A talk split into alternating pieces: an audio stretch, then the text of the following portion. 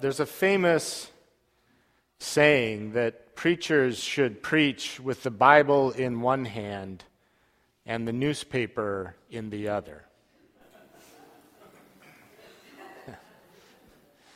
so, on that note, I want to offer a few brief words from a Christian perspective on the current issue facing the United States around uh, refugees, immigrants from mostly Muslim countries, and uh, the preferencing of particular religions for entry into the country. And I want to focus on this from a, a church faith perspective. Because part of what I love about St. John's is that we're a community gathered and focused around uh, relationships and those relationships go beyond uh, any political differences that we have. And we know that uh, good people of faith can respectfully disagree with each other on a whole range of issues, including political issues. But we gather uh, every Sunday as a, not a diverse group of people uh, in a lot of ways but there is some considerable political diversity in this congregation, I think more so than many people think or realize. Uh, and part of what I love is that uh, we gather uh, in the name of Christ as what we are more unified in that than what divides us. And people who have wildly different views on certain things still receive communion next to each other as members of the body of Christ.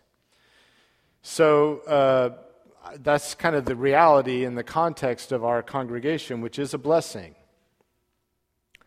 And wherever you stand politically on the challenges of immigration or refugees, as Christians, our faith and the Bible are quite clear on these issues.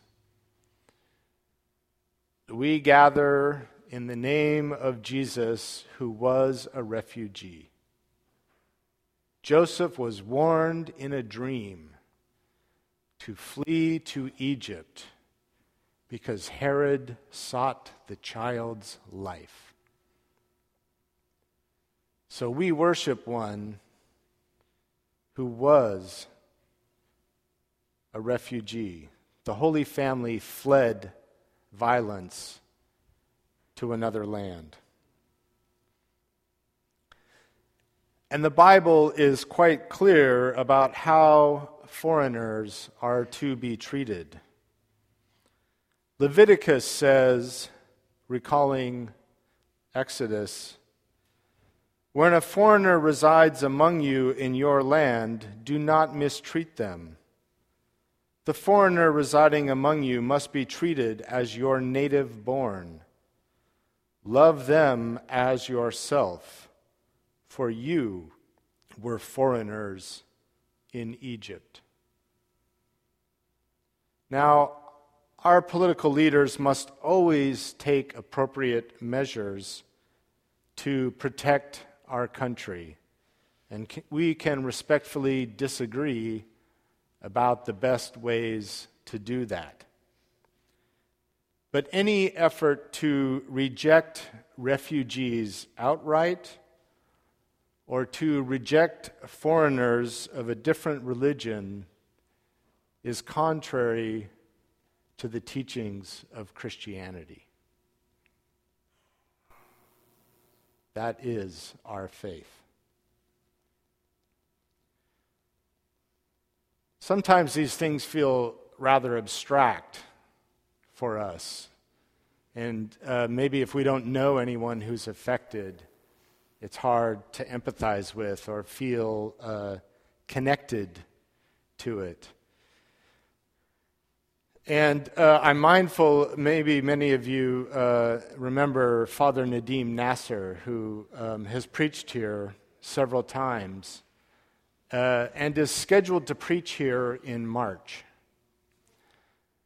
Nadim Nasser and his sister Huda are supposed to come here and be with us in March.